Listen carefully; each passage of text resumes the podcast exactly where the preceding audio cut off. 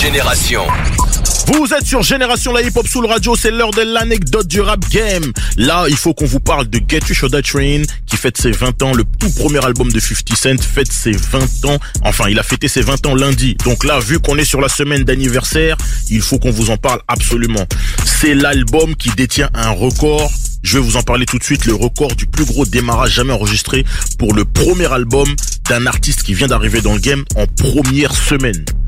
872 000 copies vendues en première semaine. C'est incroyable.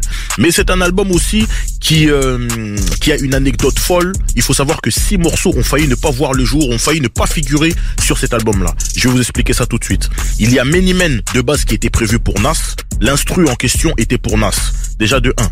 Inda Club, qui est le single des singles, mais vraiment planétaire, l'un des singles les plus joués en radio euh, depuis qu'il est sorti. Ce morceau était prévu pour D12, le groupe d'Eminem.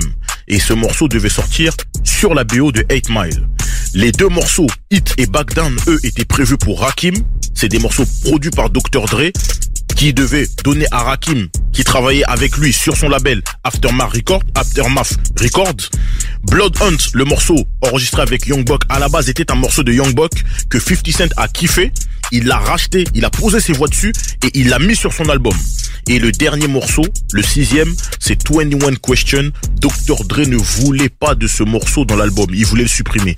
Mais 50 Cent a réussi à le convaincre.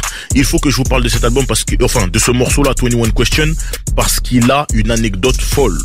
Je vous rappelle le scénario. 50 Cent joue le rôle d'un homme qui s'est fait arrêter par la police. Il va en prison et sa petite amie vient le voir au parloir. Sa petite amie dans le clip, elle est jouée, enfin le rôle de la petite amie est joué par Megan Good. La petite amie vient le voir dans le parloir et par rapport à sa situation, il a des questions à lui poser. Donc, on lui pose des questions à la petite amie en question et tenez-vous bien, dans le morceau, on lui pose 21 questions. Dans le deuxième, dans le deuxième euh, couplet, 50 Cent lui pose 9 questions. Dans le troisième couplet, il lui en pose 8.